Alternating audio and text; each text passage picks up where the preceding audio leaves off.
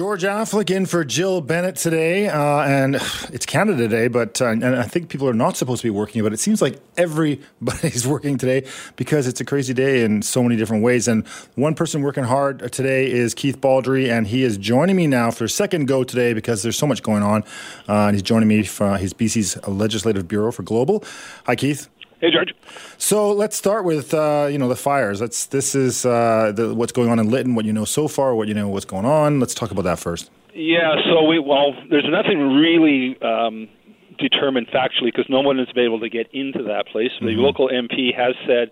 90% of the village has been destroyed. Um, but again, even the RCMP haven't been able to access the scene because it's actually so hot and still very problematic and dangerous.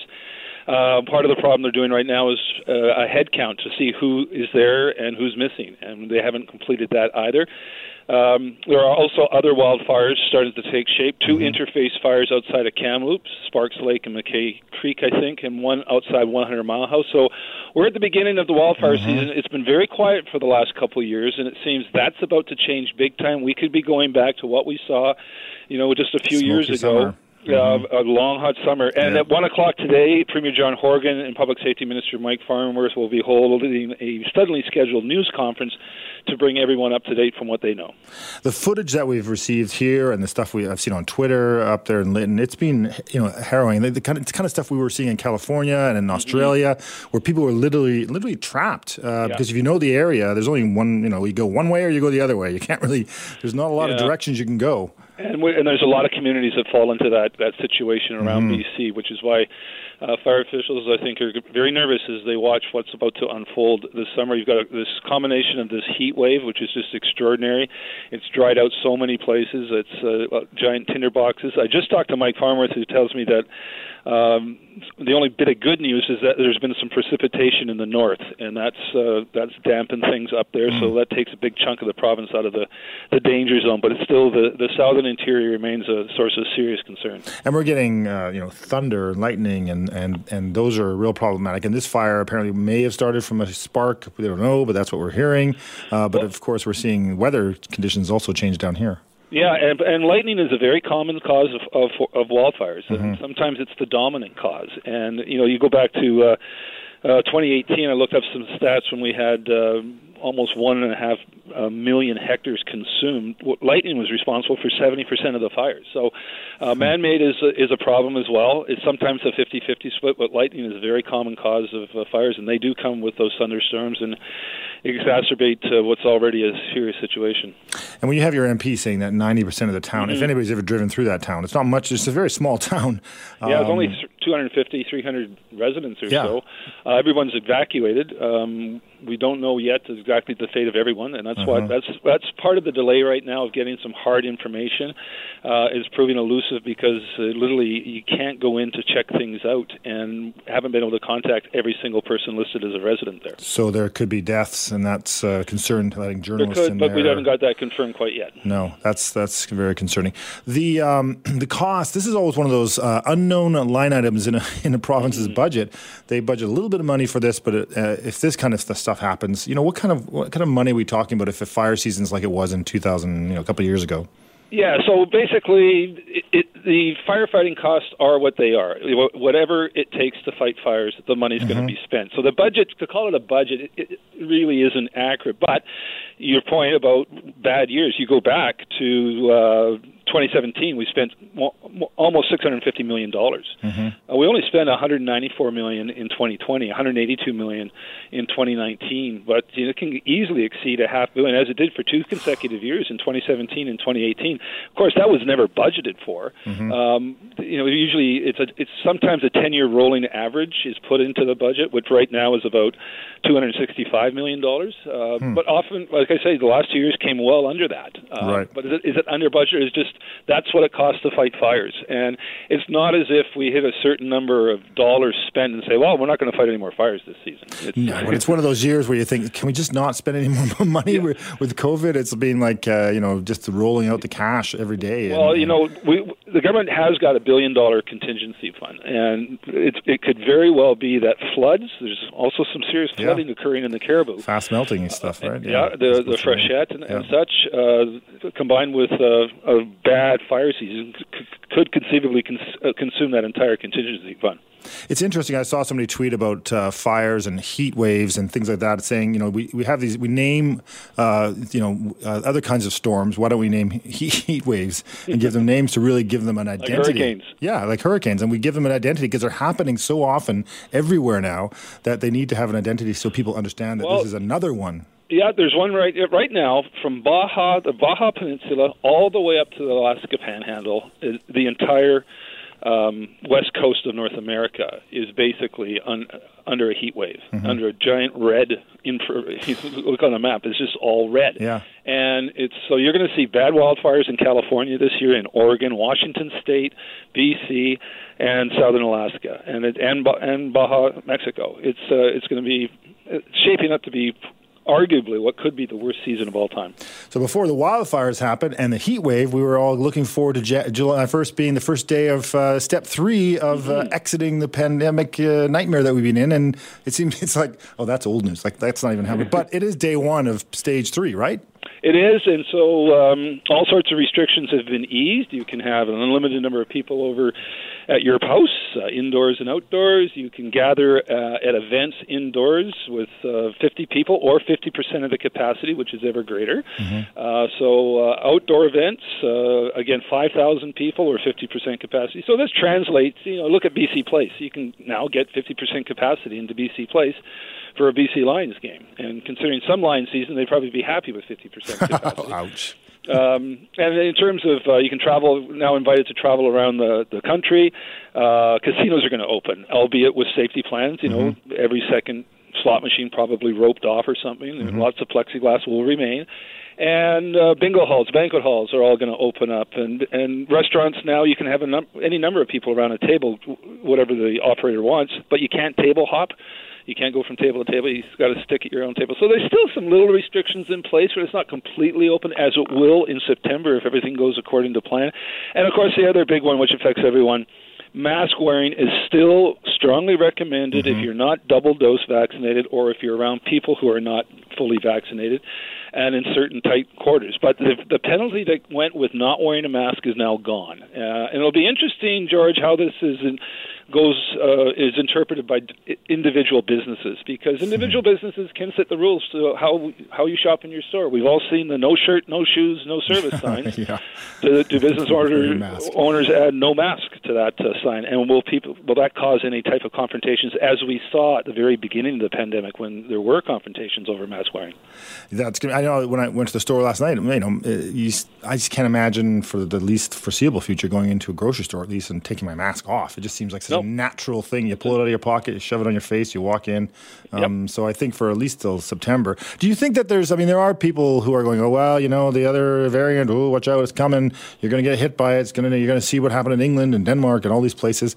Um, do you sense that that's a concern, or from from the you know Bonnie Henry and all those people that are they pretty confident that we're on the right track? Yeah, I've had lengthy conversations with Dr. Henry and, and, Minister Dix about this. They are confident that one of the steps, and I wrote a column about this last week, one of the things BC did early on in the pandemic, remember Dr. Bonnie Henry made that controversial decision at the time to extend the interval between the first and 2nd mm-hmm. dose of the vaccine. That was on the, the argument by Dr. Danuta Skowronski from the Center for Disease Control. She was the first one to hit upon right. the realization the first dose is so effective and so lasts long, and we can stretch it out.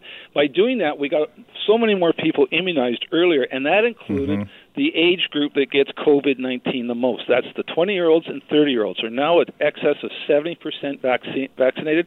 That was not the case in the United Kingdom or other jurisdictions right. where the Delta variant uh, is, is the dominant variant and it's affecting that same age group disproportionately, which is why it's it's still alive in such greater numbers because it's feeding on so many people who are not vaccinated.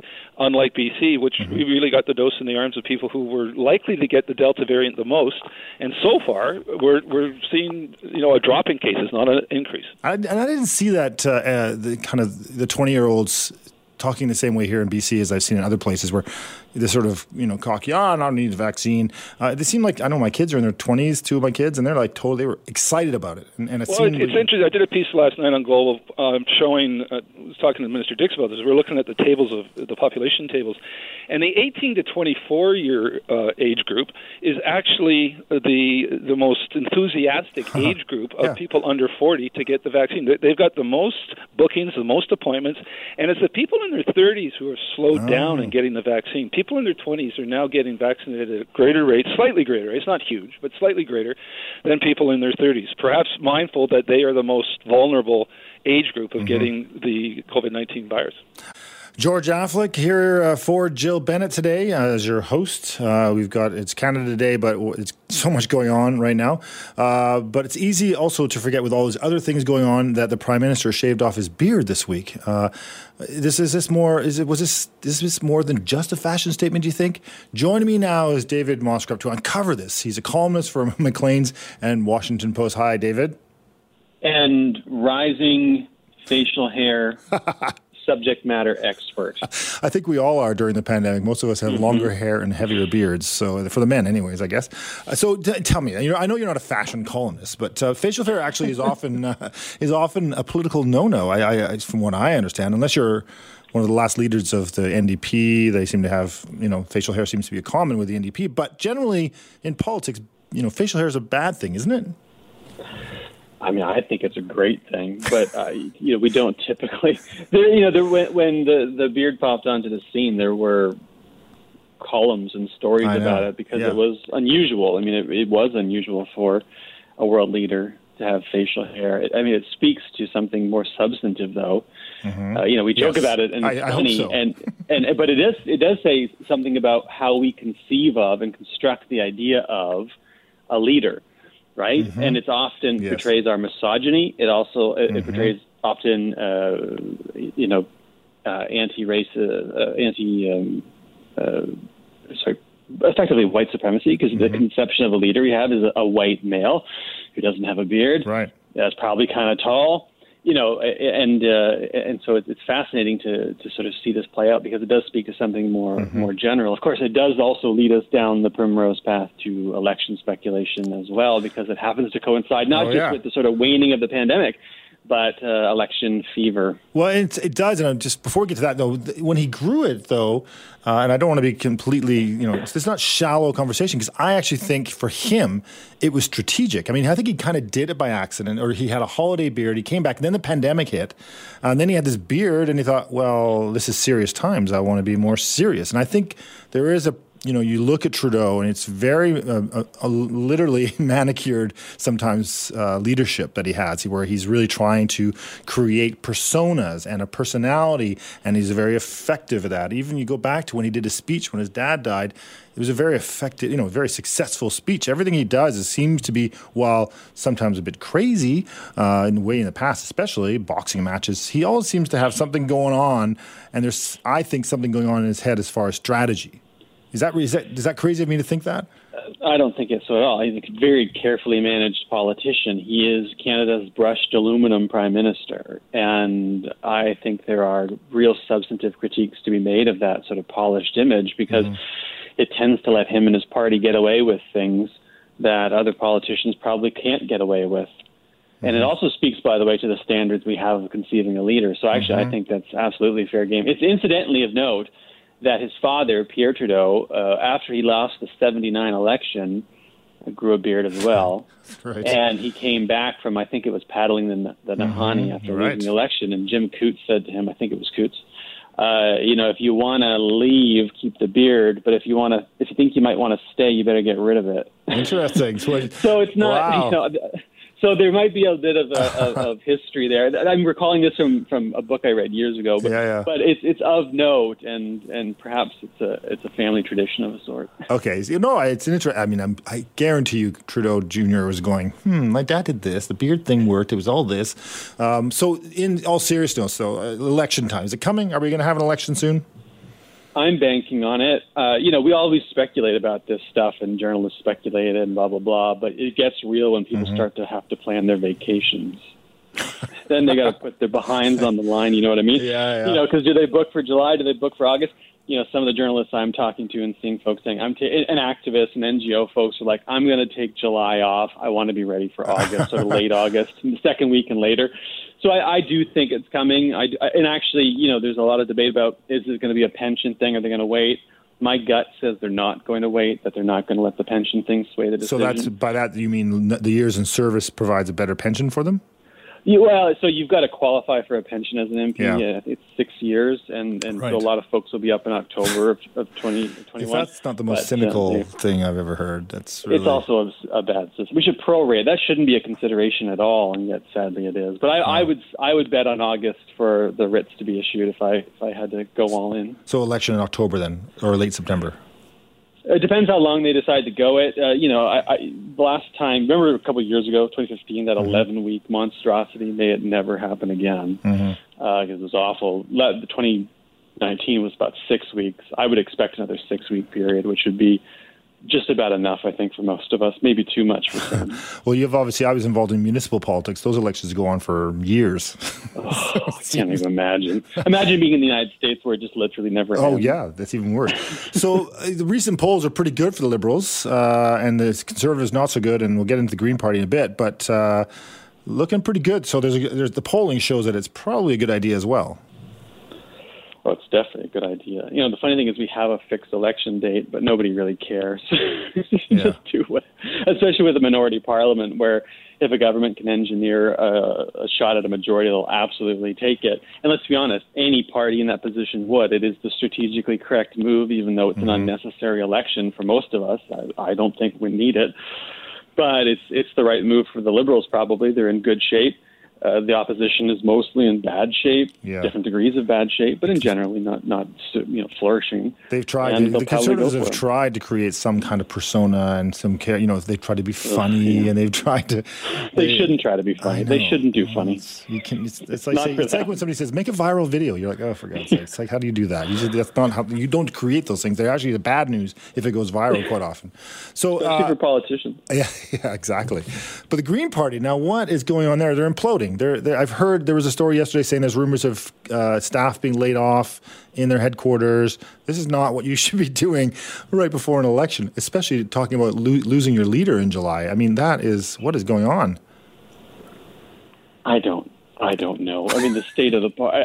It's hard to say. You know, the fact was there was an incident uh, involving a former advisor who Right. publicly critiqued a sitting MP. But the fact that that has been able to spiral and has become a, meltdown speaks to the, the the health of the party, right? I mm-hmm. mean, if one incident like that puts your party into a state of disarray for months ahead of an election. It's it's a bad scene. Mm-hmm. And I, if I were the Greens, I would be quite frankly worried about losing my caucus entirely. Yeah, They're certainly not going into 2021 looking to grow if they know what they're doing. They're they're looking to protect the uh, to protect the, the MPs they have, and it's it's going to be quite tough for them, especially if the Liberals surge, which they might. And it's like again of note of historical parallels. You know, Pierre Trudeau rode in on a wave of popularity in 68, was reduced to a minority by 72, was back with a majority by 74. And it, off, it looks like Justin Trudeau is going to do the same thing. And that movement harms other smaller parties quite a bit. And, and I suspect the Greens will be one of them at this rate. Yeah, is there a chance that Elizabeth May will come back as leader in July? That they'll something give her, you know, that they'll give Annamie the the the, the, the, boot and, and uh, bring back the previous leader? Is that something that's maybe happening behind the scenes? I wonder if the Green Party folks read their ancient history and know of Cincinnatus, you know, the reluctant return. I have absolutely no hmm. idea. Quite frankly, I don't know what that party's about anymore. I don't know what they want. But one of their challenges will be defining themselves and defining themselves in a way that is different from the NDP. I mean, this is a real question of what's mm-hmm. the point of the Greens. Mm-hmm. And now I do think there's a point. I think they should be an eco-socialist party, but they seem to try to have it a bunch of different ways, which ultimately leads you into a corner because there are already parties who are doing that and who are doing it better. Mm-hmm. So what's your niche? Like, what, what's the value Yeah. add here? I don't. I frankly, I don't get it. Other than being not the NDP or Yeah, the Liberals, and the- which isn't enough. Yeah, and the green brand is valuable, but it doesn't give you enough to win elections here. And yeah, have focusing on key key issues is always helpful. And I think the BC Green Party is facing the same challenge here, uh, which has had you know success, but not uh, enough to really. And they you know in the last election sort of went backwards. So we'll see if that happens nationally here as well. So David, thanks for joining me today. Absolutely, my pleasure. George Affleck in for Jill Bennett today, and uh, for the break, we had uh, we were at a press conference earlier in the hour, and the premier was speaking about uh, the devastation in Lytton, uh, and then followed that with Mike Farnworth, uh, who was speaking, who spoke about, and as you heard in the news, that there are several people unaccounted for, which is uh, devastating. And photos coming in now, we're seeing from the Chilliwack fire. I think the one I see online here shows the main street uh, before and after, and uh, it's uh, gone. The the pictures that we're seeing uh, show the downtown core uh, almost. Well, we're hearing 90 to 100 percent. The fire has taken uh, almost every building in, in, in Lytton, and this is tragic for uh, for the community for sure. Erica Berg uh, is information officer with the BC Wildfire Service, and she joins me now. Hello, Erica. Hello. So, thanks for joining me. I know it's a busy day. Uh, can you first of all walk about what walk us through what you know about what's going on in Lytton? Sure. So, as you are likely aware, this um, Lytton Village fire is um, a, a, a, serious incident um, and an ever evolving incident. Um, BC Wildfire Service is working closely with the Lytton Fire Brigade um, as well as other assisting agencies. Um, and we're assisting by uh, diverting resources from other fires wherever possible to respond to this incident.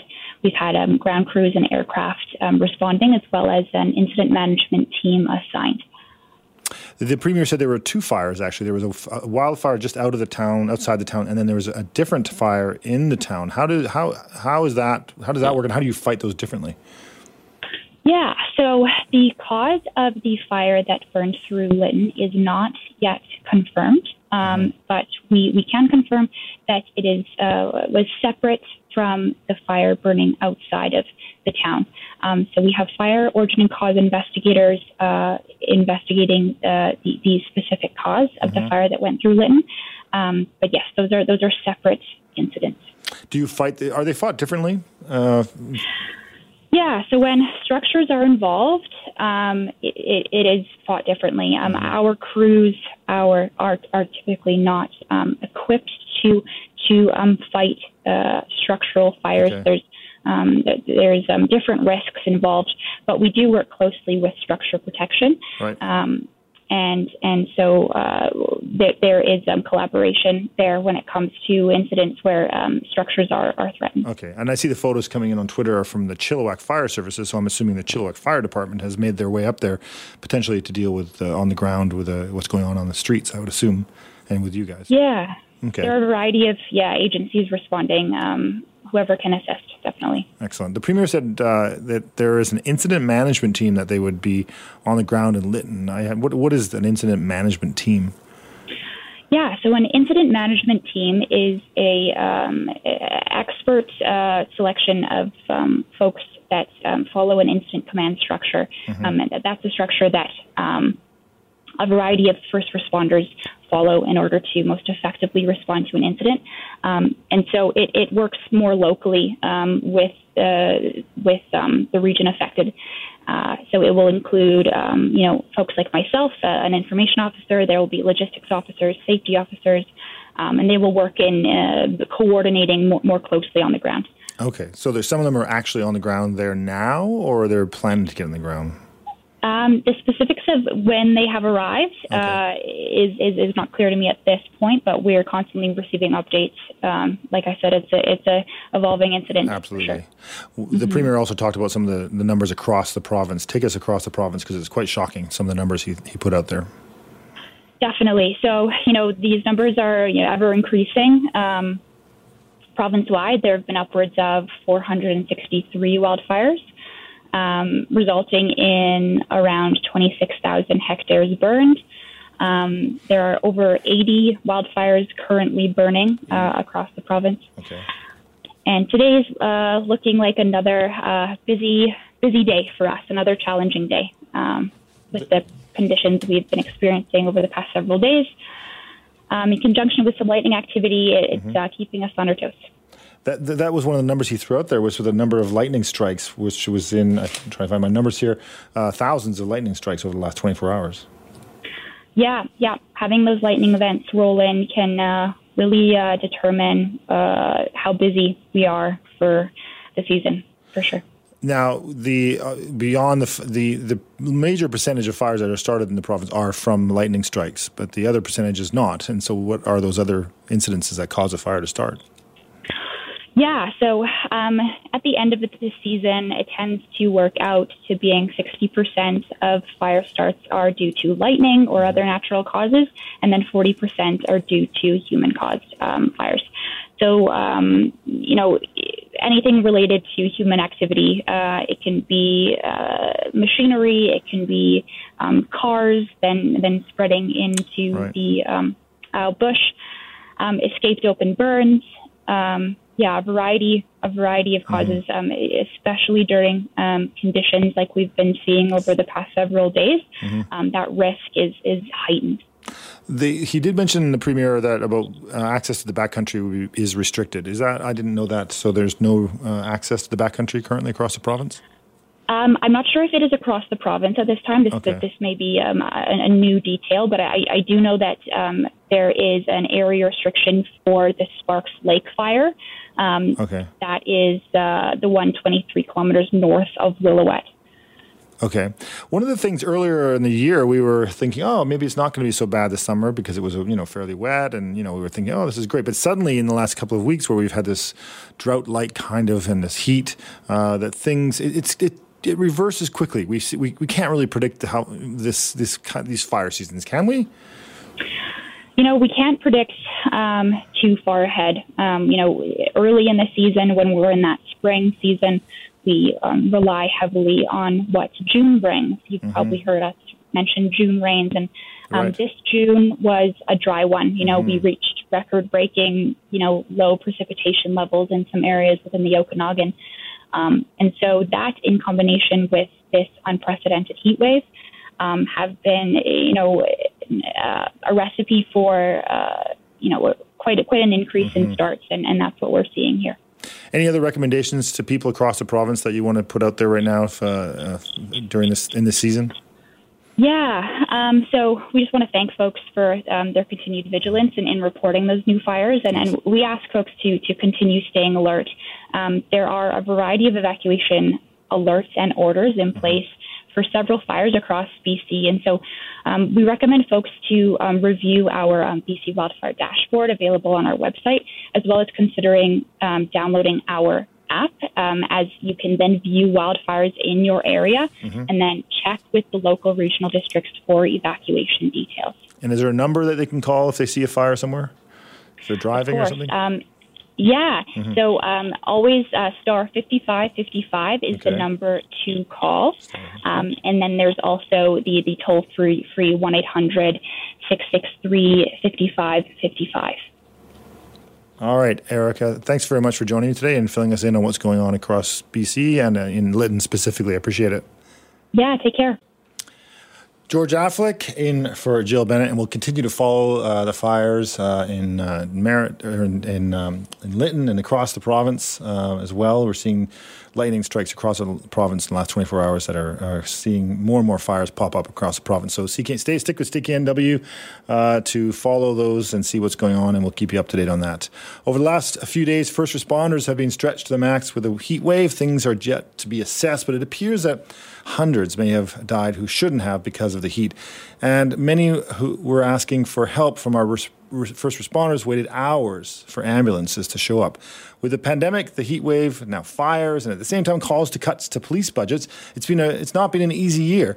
John Stamatakis, Stamatakis uh, sorry, I knew I was going to blow that, is president of the Canadian Police Association and vocal critic of how governments of all levels are managing taxpayer dollars when it when it comes to first responders. He joins me now. Hi, Tom, which is the way I prefer to call you. Tom, how's it going?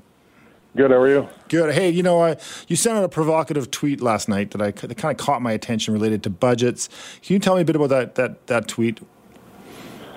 Well, uh, uh, the tweet was in response to how incredibly frustrated I was to watch uh, what was happening uh, in the city and across the region and other parts of the province during uh, this heat wave that we just uh, got through and the impact it was having on the public.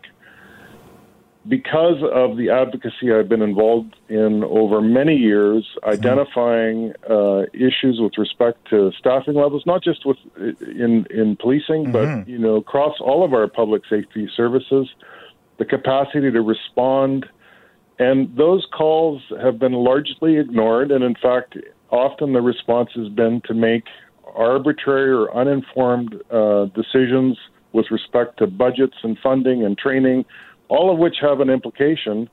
And what we saw is a situation where our infrastructure was completely unaffected, yet we were unable to provide assistance to people that needed it uh, for an event that we knew about, we knew was coming, it had been forecast, and we failed. And, and we, we failed at every level. And, and it's so frustrating because as a representative on the policing side, I know what impact this has on our members who are mm-hmm. going now to these houses, standing by, not able to help people in medical distress, or standing by because people are deceased, not being able to do anything to alleviate the effect that's having on on on the surviving family members, for instance, in a home, et cetera, et cetera. And it's just frustrating because I've seen, you know, the response from different elected officials has been in my opinion, wholly inadequate, uh, minimizing uh, the lack of response across all of our services that are supposed to be there to help people when they need help.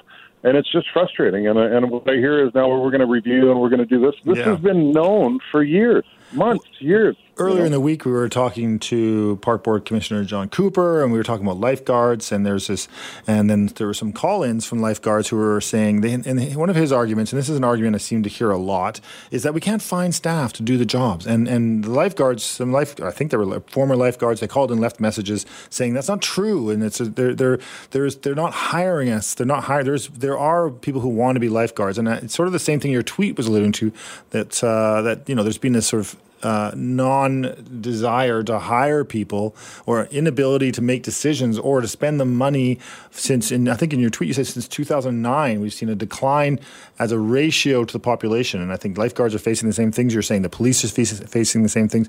You got the double whammy of the defund police movement right now. Um, is that the issue? Is it is it is it are we to believe that it's because nobody wants these jobs or is there something else going on? I think there's something else going on. There's two issues. I think one is you know, you need to get to the bottom of why people aren't in these jobs. And I, I, I agree with the comments that you, uh, you, you mentioned with respect to lifeguards. Is it a case of people not wanting those jobs, or what's what's the city doing to recruit these people? What is it if they don't want the jobs? Why is it that they don't want the jobs, and how are you addressing that? So that's that's one issue, and that's mm-hmm. a longer term issue. But in the short term, if you are short staffed in EHS, for example, uh, paramedics. If you if you don't have enough staff in in E-Comm, if you don't have enough lifeguards, and you know that there's going to be uh, an event in your city or in your province, what are you doing to find alternatives? What where are we look are we looking at partners in the community, other not for profits? For example, if we've got a shortage in paramedics, there are other agencies out there that have trained people that can provide that service in the interim or as a stopgap to make sure that we can help people. I didn't see any of that. I didn't see what what what were they do? Who did they contact to try and bolster mm-hmm. the paramedic service so that they could respond? Uh, did they contact, for example, St. John's Ambulance? Did they contact the military to see they've got trained personnel that could have stepped up in the short term, in the interim, until you can solve these longer term problems? So, what we needed was leadership, a collaborative approach, looking at what the options were out there to try and provide support. What we got instead is, you know, and and, and I live in Vancouver, so it, this is particularly an issue for me. But what we get instead is a mayor who's making divisive comments. Yeah. Uh, uh, you know, running his campaign for reelection, yeah. as opposed to demonstrating leadership and getting all of these services together to collaborate. And where there are gaps, let's be advocating for better support from the provincial government. And if the provincial government is not stepping up, then we need to advocate and look for support from the federal government where it's appropriate for those higher levels of government to step in. The the the mayor of Vancouver, Kennedy Stewart, said, "Oh, we're going to do a study and figure out what, what went wrong here and why why we're going to what, what really went wrong in this last couple this last week with the heat crisis." The, the police department's been studied to death. They've done two uh, independent operational reviews with respect to their staffing issues. The the the demand, the increase in demand, the the the uh, the increase in call volume the growth in the city, so it's a staffing the complexity issue. of policing. That's been that's been well documented. The mm-hmm. fire service has done the same thing. EHS, those those issues we've been talking about those issues for months. E-Comm has been talking about their challenges with respect to 9/11 operators and the impact that the challenges they're dealing with. Been talking about it for months, for years. So, what's another review going to accomplish? You also have, as you alluded to, the our, our fire our our our mayor uh, and the police chief seem to be going at loggerheads here, uh, and they're both digging in their heels related to the issue of racism within the police force and the budget cuts that uh, this council wants to do. You simultaneously want to solve problems, uh, deal with crime, or deal with uh, what happened this week with the with the heat, uh, but yet you, you want to defund and and stop the relationship. That seems to be what's happening. I don't I don't get how you can do two things at the same time that are exact opposite to each other. You can't. We've been dealing with a pandemic for well over a year. That's created all kinds of challenges. We're managing issues in the community that we've never had to manage before. On top of that, then you get this second um, crisis coming on top of the pandemic. This is not the time to be having, you know, these kinds of divisive um, virtue signaling um, arguments um, around, um, you know, difficult and complex issues. This is the time to demonstrate some leadership to acknowledge the things that we need to do better, to, to find ways to do those things better, and to collaborate with the different stakeholders, including our vulnerable and marginalized people who are affected, to see how we can do things better and move forward. Um, you know what what we're seeing here isn't helping. I, it, it, you know, it's at the end of the day, this is about public service. It's not about I don't know individual egos and and um, you know trying to make sure you you you you're bolstering your your chances for being reelected. I think it's about how do we deliver the best, most efficient service to the public so that we can meet their expectations. And yeah, you have to make hard decisions. There are competing interests, and and there can't be.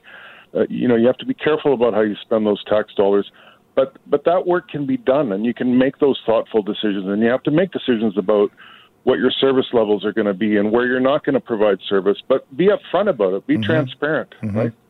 All right, Tom. I appreciate your time today on this uh, this July first Canada Day. You're welcome.